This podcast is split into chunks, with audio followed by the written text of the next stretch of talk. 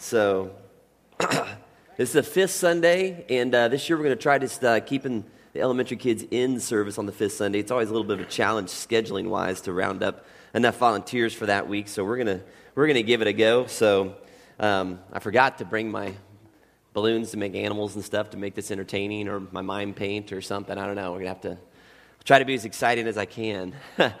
hey, um, the first part of galatians 2.20 if you're familiar with that verse uh, in it paul writes this. He says i have been crucified with christ and i no longer live but christ lives in me. And that's a pretty profound and, and somewhat uh, puzzling reality to kind of wrap your minds around that, that christ lives in me that i as i know myself no longer live and uh, this past spring, I was reading this little book called The Selfless Way of Christ, written by a guy named Henri Nouwen, who we talk about from time to time. And, and he kind of explained that reality like this He said, Indeed, to live a spiritual life means to become living Christ. It is not enough to try to imitate Christ as much as possible. It is not enough to remind others of Jesus. It is not even enough to be inspired by the words and actions of Jesus. No, the spiritual life presents us with a far more radical demand to be living Christ here and now in time and history. Regardless of the particular shape we give to our lives, Jesus' call to discipleship is primal, all encompassing, all inclusive, demanding a total commitment. One cannot be a little bit for Christ, give him some attention, or make him one of many concerns. So he says, We are not to imitate Jesus, to remind others of Jesus, or to be inspired or, inspired or challenged by Jesus, but our call is to be Jesus, to be living Christ in the here and now as God goes about his work redeeming and restoring humanity. And so, if we are going to be a community of people, a church who are striving to be living Christ, then we better up our game in terms of understanding the way in which he did it, as we began talking about last week, the way he went about living and ultimately dying. so last Sunday, we began this series on, on the way of Christ. And we began by taking a look at a verse that's pretty familiar to most of us. It's John 14, 6. And it says, I am the way and the truth and the life. And so we started off by saying, you know, the reality is, is that pretty much everybody wants the life, right? The abundant life God says, I've come to give you. Everybody wants that. We said that some people want some of the truth. And a lot of times it's kind of the truth as we kind of understand it or interpret it or define it. And that very few of us really want to do that, having the life and the truth in the way of Jesus.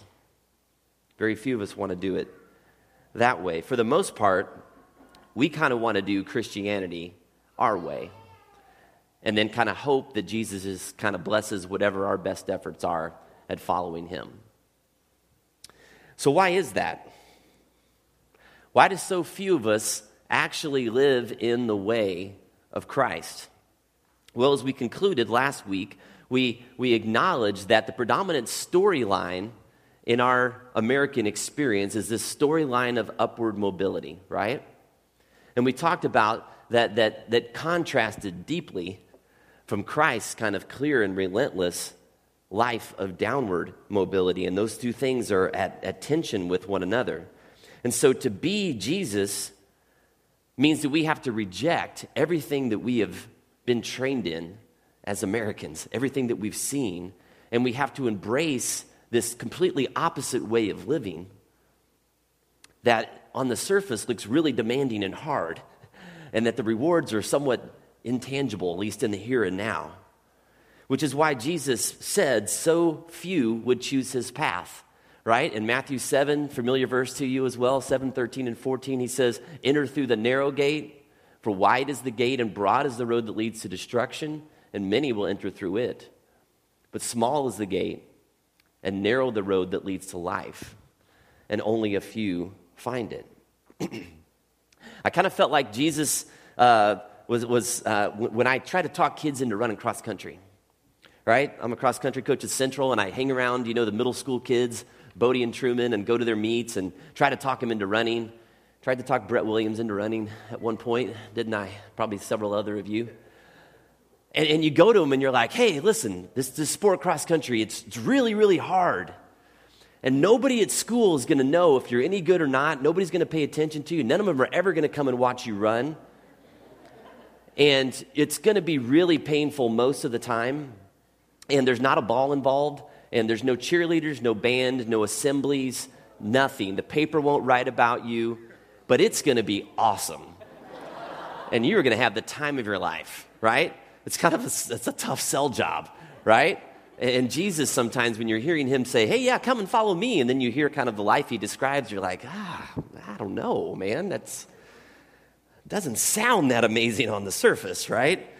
and I'm not even sure that we understand as we kind of try to wrap our minds around what this culture and living in this culture of upward mobility has really kind of done to us, how entrenched we are in our hearts and mind in, in this storyline of, of upward mobility. And it's and it's everywhere. And particularly, some things just popped right off the top of my head were school, athletics, and the media.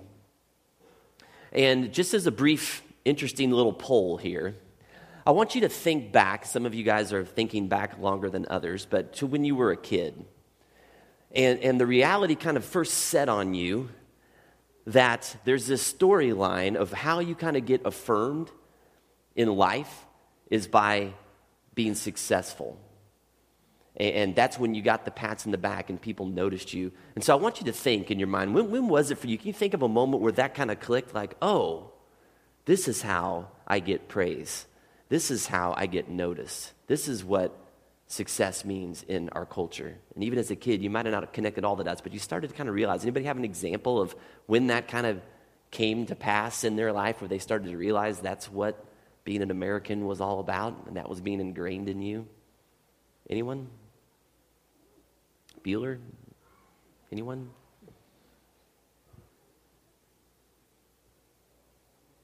Yes, Charlotte, thank you.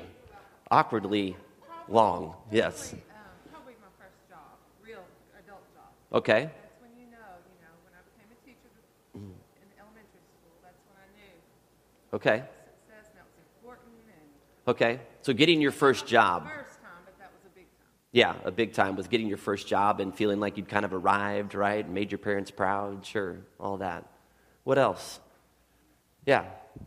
Well, for our family, it was grades, and so at you know third or fourth grade, when you start like getting honor roll Yeah. awards and stuff, that was kind of you know for the rest of our Mm. education, it was really important that getting A's was, was meant you're a good, Yeah. you're a good person. Right. So honor roll when you're a kid, right? Third or fourth grade, and that's her sister right in front of her. She's like, yes, yes, right? Then you have this standard that once you make honor roll, you always got to make honor roll, right? Or else you're going backwards, and that's no good, right? Yes. Okay. How many times you could get your picture in the yearbook, right? To find your future success, right? You don't want to be the loser that just has only your picture from the class, right? You got to be involved in things. They've got to capture you being in the moment, right? One of this is this tells you a little bit about me. My, one of the pictures in my high school yearbook is me telling other people what to do with the float building thing. Everybody else is working, and I'm standing there pointing, do this, get up there, put it there. And then you knew kind of what my life was going to be like, right? The camera don't lie. I remember for me, and I, I was, I mean, I was an, a, an okay student. Pretty, I mean, I made B's mostly as a kid, but I was a pretty decent athlete. And so for me, I started to understand that the way that I was going to be accepted by other boys, especially as I moved a lot from school to school, year to year, we kind of went through a stretch where we kind of moved around a lot, was that I had to go out on the playground and prove myself.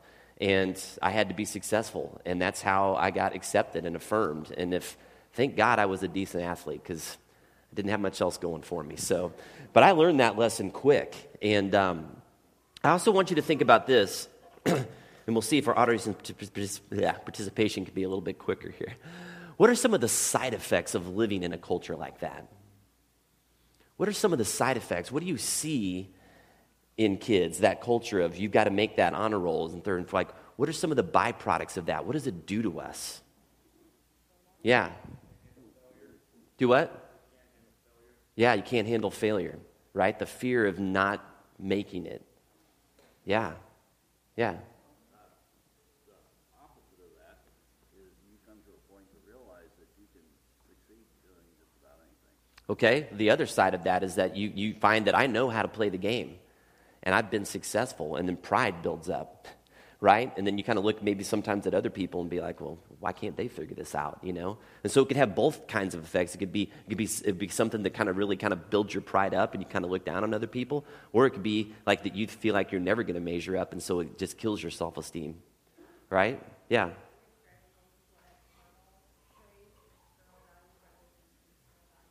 Yeah, yeah. You, your value is completely determined on what other people say about you and your performance, as opposed to just who you are and who God says that you are. Yeah, good. Gary. start giving up things that you do so-so in, and you put all of your effort into things that you, I'm sorry, say that again. you give up on things that you do so-so. Okay. Yeah, you just stop trying to do things you're not successful at, right? It's like when you're a kid and you, you play that one game that you can't win, and then you're like, well, I'm not playing that anymore, right? Let's get that other game out that I beat you at, right? Anything else? Somebody else had a hand over here, Phil?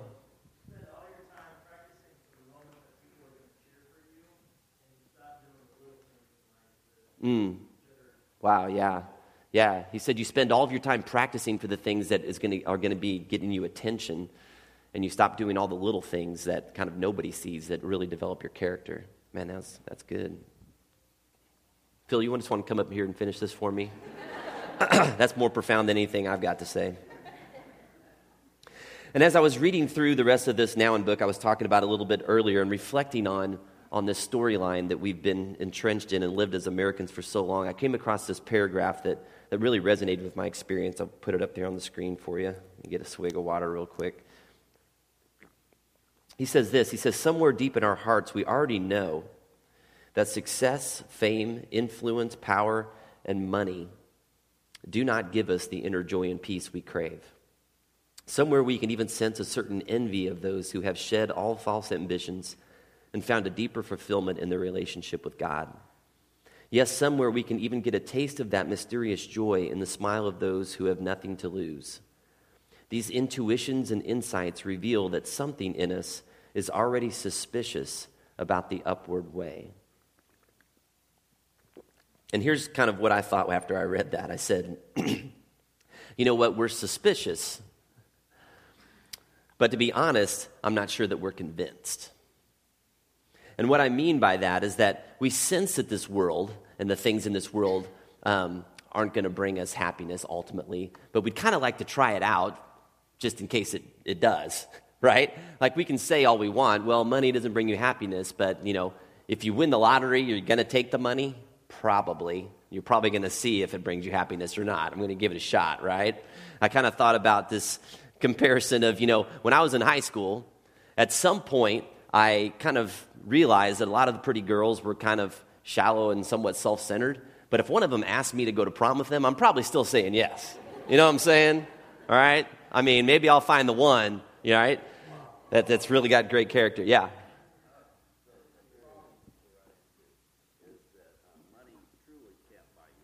Yeah. Right. Absolutely. Yeah. And the problem is, is that some of the things of the world can give you some happiness for a time. Absolutely. Good. So as we read about this and study the life of Christ in the Bible, it becomes very clear as you look at his story that he was very intentional about this downward movement and rejecting the path of upward mobility.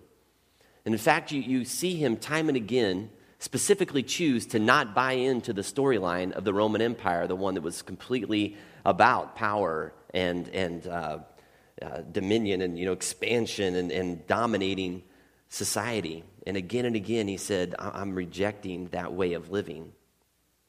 And, and, he modeled, and even some of his Jewish counterparts kind of played into that. So, and he modeled this downwardly mobile life. But I think to understand fully the downward mobility of Christ, that we have to understand where he came from to begin with. Okay? So in the Gospel of John, John was one of Jesus' disciples, and he's writing about him, and he starts off in John 1 1, the very first things that he says right out of the gate is this He says, In the beginning was the Word, Jesus, and the Word was with God, and the Word was God. And so, from the very beginning, we get this understanding that Jesus, before he came and put on skin and came to this earth, he was with God. And so, where was God? Well, the prophet Isaiah gets a glimpse of God and described it like this in Isaiah chapter 6, right? He says, In the year that King Uzziah died, I saw the Lord, high and exalted, seated on a throne, and the train of his robe filled the temple. And above him were seraphim, fancy word for angels, each with six wings. With two wings they covered their faces, with two they covered their feet. With two they were flying, and they were calling to one another, Holy, holy, holy is the Lord Almighty. The whole earth is full of his glory. And at the sound of their voices, the doorposts and thresholds shook, and the temple was filled with smoke. And so that's one person's kind of, you know, God kind of peeled back the curtain and gave them a chance to kind of see God in his glory. And that's where Jesus was. Until that appointed time in history when Jesus leaves that throne room. And as John puts it, also in the first chapter, it says, The Word, Jesus, became flesh and made his dwelling among us. But how did he make his dwelling among us? Right? So he's going to come and he's going to be the Messiah, the Savior of the world. So surely he was born in a castle, right? To the noble parents of, of prestige and privilege so that, so that when he came that people would listen to him. Nobody listens to a nobody.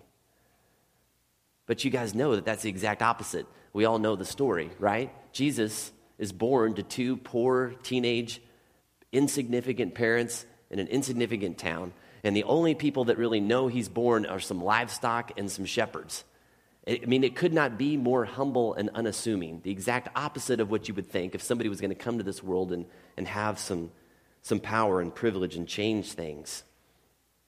And if you continue to watch his story, you just see this continual downward movement. He started off just like most of us do in a home with a family of parents who loved him and cared about him.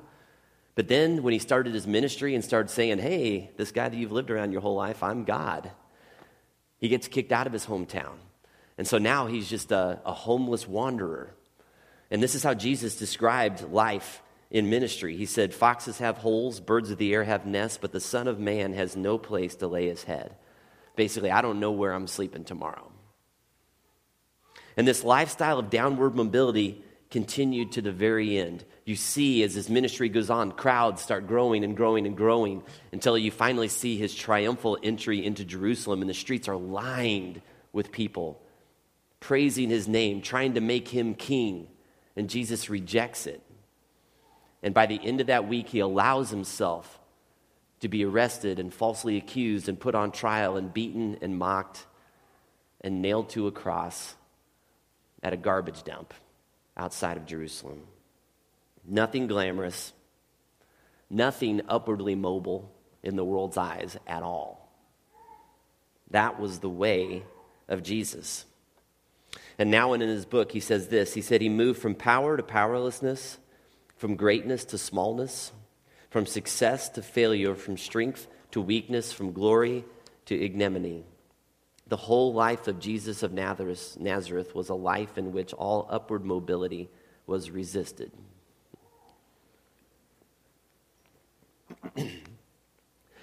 so when we see very clearly the downward mobility of Jesus, and then we're reminded that we are to be living Christ in this world, how do we reconcile that?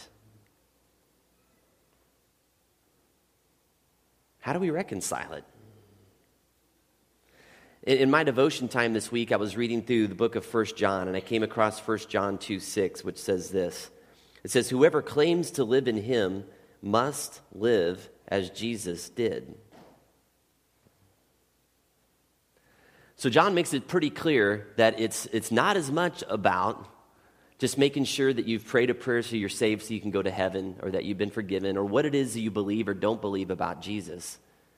He says you have to live like Jesus lived.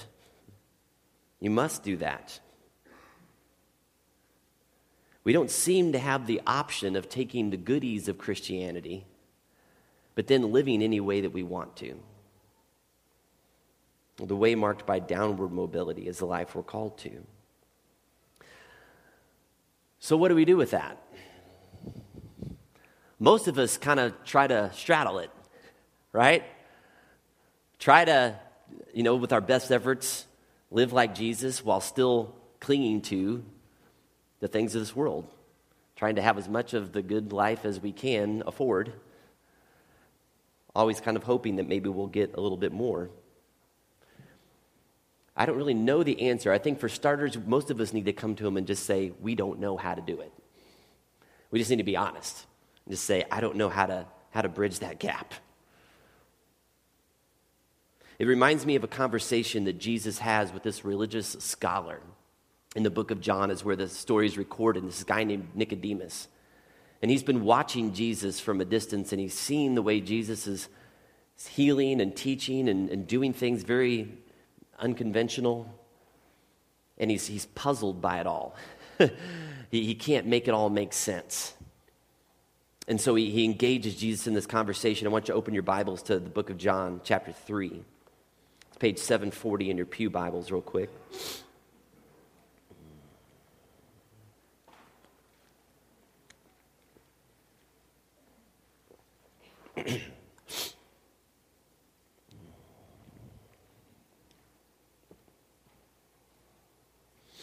John chapter 3. It says, Now there was a Pharisee, which is a religious scholar, a man named Nicodemus, who was a member of the Jewish ruling council. He came to Jesus at night and said, Rabbi, we know that you are a teacher who has come from God, for no one could perform the signs you are doing if God were not with him. Jesus replied, Very truly, I tell you, no one can see the kingdom of God unless they are born again. And so, in other words, Jesus is saying to this guy who was really trained in the Bible, the Old Testament, I mean, knew it inside and out, that you need to start over. That you need to consider that everything that you think you might know about God could be completely wrong, and basically how to live in His way and start over. Just like a baby comes into this world really kind of knowing nothing, we come to Christ and we're entrenched in this upwardly mobile mindset. And the Bible says your, your minds have got to be transformed. Right? Paul in Romans 12, 2 said this Do not conform to the pattern of this world, the pattern of upward mobility, but be transformed by the renewing of your mind. I mean, it is like starting over to view things the way Jesus does, right? I, I, I, sit with people every week and try to talk to them about like what it means to become a Christian. And I try to explain that life. And for somebody that has never connected those dots or lived in that way or experienced the truth of that, it is like a foreign language to them, right? I'm like, trust me, cross country is really fun, right? That's what I feel like sometimes, and even when I'm trying to explain the gospel.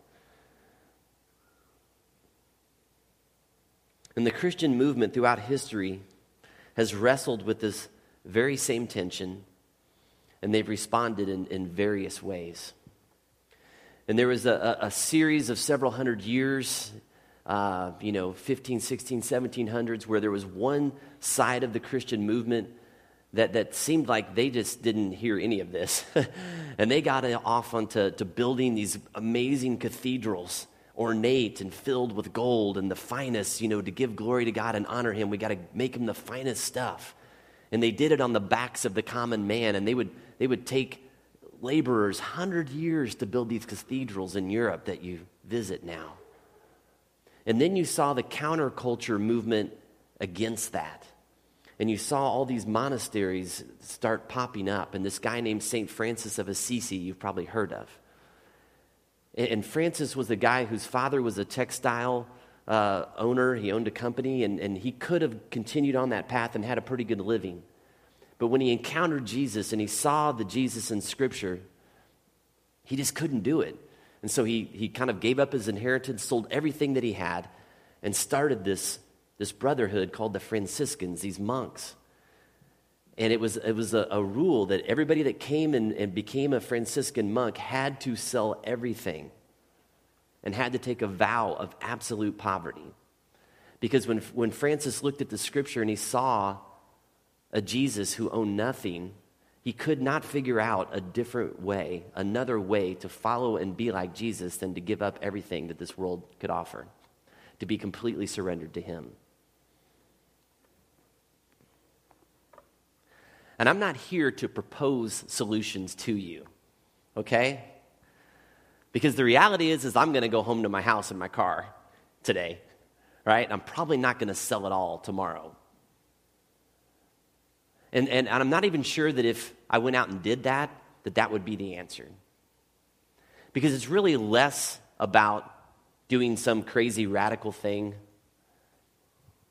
as much as it is about the attitude of your heart. What is it that I desire in this world? Is it the things of this world or is it to know Christ more? So I just want to challenge us to all ask some tough questions. And I think that's what this guy named Shane Claiborne did. He was a, a college student in Philadelphia who worked in the, you know, the inner city of Philadelphia amongst the poor. And, and after college, he started this movement of people called the Simple Way. And they all moved into the projects with these folks that they've been doing ministry and just lived life with them, just became with them, one of them. And this is what he had to say on this topic. He said, If we are content with discipleship that ends merely with generosity, we still serve money. Generosity is a beautiful response, but we should not confuse it with love. Generosity is merely what is expected. What is required is to return that which has been stolen. Basil the Great, writing in the fourth century, put it this way When someone strips a man of his clothes, we call him a thief. And one who might clothe the naked and does not, should not he be given the same name? The bread in your cupboard belongs to the hungry. The coat in your wardrobe belongs to the naked. The shoes you let rot belong to the barefoot. The money in your vaults or your bank accounts as it might be today, belongs to the destitute. Or, in the words of Dorothy Day, who started the Catholic workers' movement in the late 1800s, she said this If you have two coats, one of them belongs to the poor. Should we not then return our stolen goods with humility, like a child returning a stolen candy bar, to the grocery store clerk? Those of us who yearn for the kingdom of God must follow in the steps of Jesus. Jesus was not in charge of the poor, he was poor. The message of Christ from the manger to the cross is that the world is conquered through weakness, through leastness, through struggle, not from the top, but from the bottom. The people want a mighty Messiah. They got a baby refugee. They wanted a powerful king to take over Rome. They got a wandering homeless man. He could have saved the world with his mighty power, but he did it through his ridiculous love. The power of God lies in the brokenness of Jesus, naked, cursed, spit upon, with birds picking at his flesh as he died the rotten death of a criminal.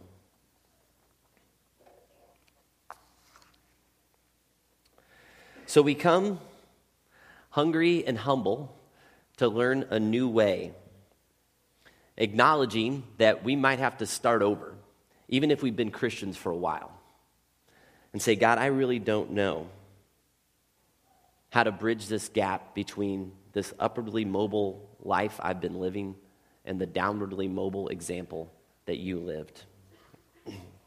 Luckily for us all, Jesus knew that this was going to be an incredible challenge. And so when he was about ready to, to go to heaven, he gathered his disciples up and he said, Guys, I'm going to send somebody to help you live my way. And so he told them about the Holy Spirit. And this is what he said in John 14, 26. He said, But the advocate, the Holy Spirit, who the Father will send in my name, will teach you all things, will remind you of everything I have said to you. So if we are struggling to live as Jesus lived, to understand what it means to, to live a downwardly mobile life in an upwardly mobile, mobile culture, then we have to cry out to the Holy Spirit inside of us and say, please come and teach us. Teach us how to live it, how to do it. This life that seems so foreign. Because it doesn't seem like we have another option. And then the second part of the deal, besides for just humbling ourselves and coming to God and saying, Help me, is that when the Spirit speaks and convicts us uh, about what we need to let go of, what are some of the upwardly mobile mindsets that we've bought into, that we have to obey. And we have to begin responding to what the Spirit is saying to us, whatever that might be. Jesus has come that we may have life and have it to the full, but we have to do it His way. So, as we close this morning, we just finished this summer a series on praying Scripture, right? And, and learning about, uh, you know, the things that Scripture has to say and how we can just pray those things and kind of let them be ingrained in us and transform us. And in that same psalm that I was reading earlier, Psalm 25, that David wrote, in the midst of the confusion in his circumstances, this is what David prayed. And I thought it was very appropriate for what we're talking about now. David said, Show me your ways, O Lord. Teach me your paths. Guide me in your truth and teach me. For you are God, my Savior, and my hope is in you all day long. Hmm. Let's pray. Heavenly Father, we, we come to you this morning in the most affluent nation the world has ever known.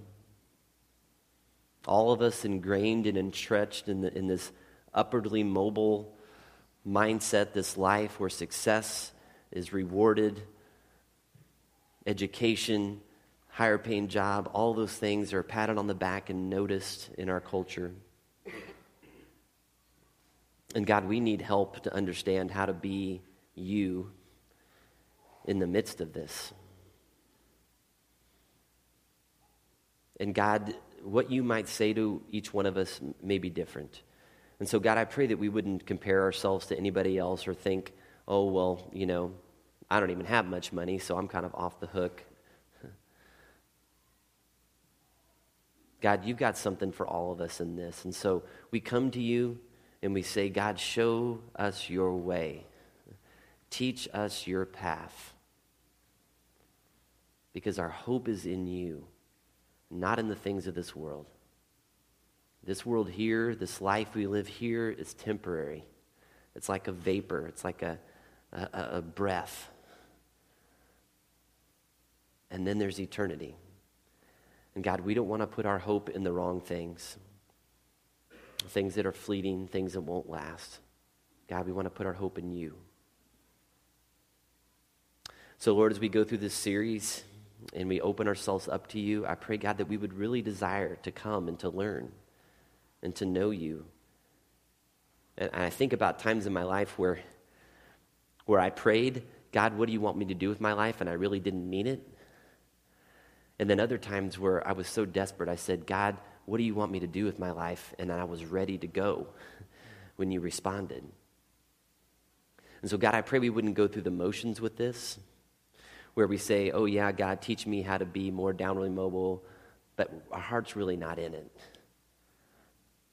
Bring us to a place where we're ready to respond when we pray. And when you say, hey, I'd like you to let go of that, or hey, I'd like you to release that idea of what value is in this world. So bring us to that place, God, where we're ready to follow when you, when you give us our marching orders. We love you again, God. We thank you that you're patient. We thank you that you're merciful and gracious because we're all kind of lost in this journey, trying to figure it out, trying to be more faithful representatives of you in this world. We pray these things in Jesus' name. Amen. Let's stand as we close and sing.